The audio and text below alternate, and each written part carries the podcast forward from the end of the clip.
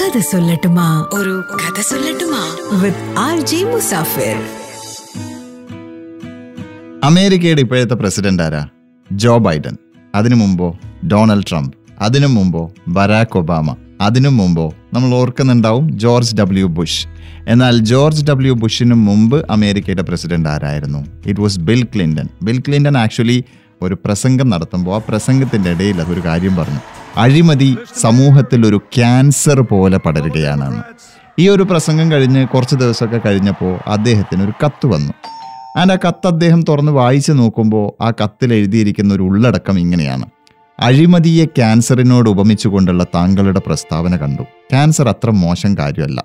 അതൊരവസ്ഥയാണ്. രോഗമാണ്. മുഴുവനായും ചികിത്സിച്ച് മാറ്റാൻ കഴിയുന്ന രോഗം. എന്നാൽ അതിന് സ്വാർത്ഥ താല്പര്യക്കാരും കുടിലബുദ്ധിക്കാരും മനഃപൂർവം മറ്റുള്ളവരെ പറ്റിച്ചുകൊണ്ട് നടത്തുന്ന ഒരു പ്രക്രിയയുമായിട്ട് ഉപമിക്കുന്നത് തീർത്തും തെറ്റാണ്. ആ പ്രസ്താവന താങ്കൾ തിരുത്തണം.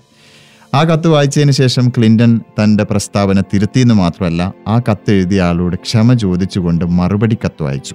ആക്ച്വലി ആ കത്ത് പോയത് എവിടെ നിന്നാണെന്നറിയോ? ചെന്നൈയിൽ നിന്നാണ് ആ കത്ത് പോയത്. നമ്മുടെ തൊട്ടപ്പുറത്ത് അയൽപക്കത്ത് നിന്ന് തമിഴ്നാട്ടിൽ ചെന്നൈയിൽ നിന്നാണ് ആ കത്ത് പോയത്. അടയാർ ക്യാൻസർ ഇൻസ്റ്റിറ്റ്യൂട്ടിൽ നിന്നാണ് ആ കത്ത് അങ്ങോട്ട് പോയത്. ആ കത്ത് എഴുതിയ ആളുടെ പേര് ഡോക്ടർ വിശ്വനാഥൻ ശാന്ത. ആ ഡോക്ടർക്കാണ് ബിൽ ക്ലിന്റൺ മറുപടി കത്തയച്ചത് അങ്ങനെ ആ മറുപടി കത്ത് ഡോക്ടറെ തേടിയെത്തി. ഡോക്ടർ വിശ്വനാഥൻ ശാന്ത. ആരാണ് ഡോക്ടർ വിശ്വനാഥൻ ശാന്ത? ഇന്ത്യയിലെ ക്യാൻസർ ചികിത്സാ രംഗത്ത് പകരം വെക്കാനാവാത്ത സംഭാവനകൾ ചെയ്ത സ്വന്തം കയ്യോ പാരാലും മായ്ക്കാനാവാതെ തങ്കലിപികളിൽ കൊത്തിവെച്ച ഒരാളാണ് ഡോക്ടർ വിശ്വനാഥൻ ശാന്ത. മദ്രാസ് മെഡിക്കൽ കോളേജിൽ നിന്നും എം ബി ബി എസും ഗൈനക്കോളജിയിൽ ഉപരിപഠനവും നടത്തിയതിനു ശേഷം അടയാർ ക്യാൻസർ സെന്ററിന് തുടക്കം കുറിച്ച ശ്രീ മുത്തുലക്ഷ്മി റെഡ്ഡിയുമായിട്ട് അവർ കൈകോർത്തു.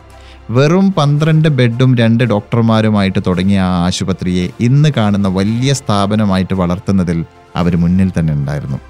ക്യാൻസറിനോട് മാത്രമായിരുന്നില്ല അവരുടെ യുദ്ധം. ആക്ച്വലി ഈ അസുഖത്തോടുള്ള സമൂഹത്തിന്റെ കാഴ്ചപ്പാടിനോടും കൂടിയായിരുന്നു അവരുടെ യുദ്ധം.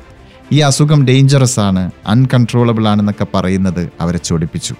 ഒരു പ്രതീക്ഷയും ഇല്ലാത്തൊരവസ്ഥയാണ് ഈ അസുഖം എന്നത് അവർ തിരുത്തി പറഞ്ഞു തിരുത്തി കാണിച്ചു. അസുഖം തടയുന്നതിനും നേരത്തെ കണ്ടുപിടിക്കുന്നതിനുമുള്ള പ്രവർത്തനങ്ങൾക്ക് അവർ നേതൃത്വം നൽകി. സൗജന്യമായിട്ടും ചെലവ് കുറച്ചും ചികിത്സ സാധാരണക്കാരുടെ ഇടയിലേക്ക് അവരെത്തിച്ചു. ചികിത്സാ വിദഗ്ധരെ ട്രെയിൻ ചെയ്തു. അതിനുള്ള പാഠ്യപദ്ധതികൾ തയ്യാറാക്കി. ഒരുപാട് അവാർഡുകൾ അവരെ തേടിയെത്തി. പത്മശ്രീ പത്മഭൂഷൺ പത്മവിഭൂഷൺ അങ്ങനെ നിരവധി നിരവധി അവാർഡുകൾ. തൊണ്ണൂറ് വയസ്സ് കഴിഞ്ഞ സമയത്തും ഒരുപാട് എനർജിയുമായിട്ട് ചിരിച്ചുകൊണ്ട് ആളുകളെ പ്രചോദിപ്പിച്ചുകൊണ്ട് ഉപദേശങ്ങളുമായിട്ട് അവരങ്ങോട്ടും ഇങ്ങോട്ടും ഓടി നടക്കുന്നുണ്ടായിരുന്നു. രണ്ടായിരത്തി ഇരുപത്തിയൊന്ന് ജാനുവരി പത്തൊൻപതാം തീയതി തൊണ്ണൂറ്റി മൂന്നാമത്തെ വയസ്സിൽ സമൂഹത്തിൽ നമ്മൾ ഈ ഒരു അസുഖത്തെ ഭയക്കേണ്ടതില്ല എന്നുള്ള വിശ്വാസം പകർന്നു കൊടുത്തതിന് ശേഷം അവർ ഈ ലോകത്തോട് വിട പറഞ്ഞു.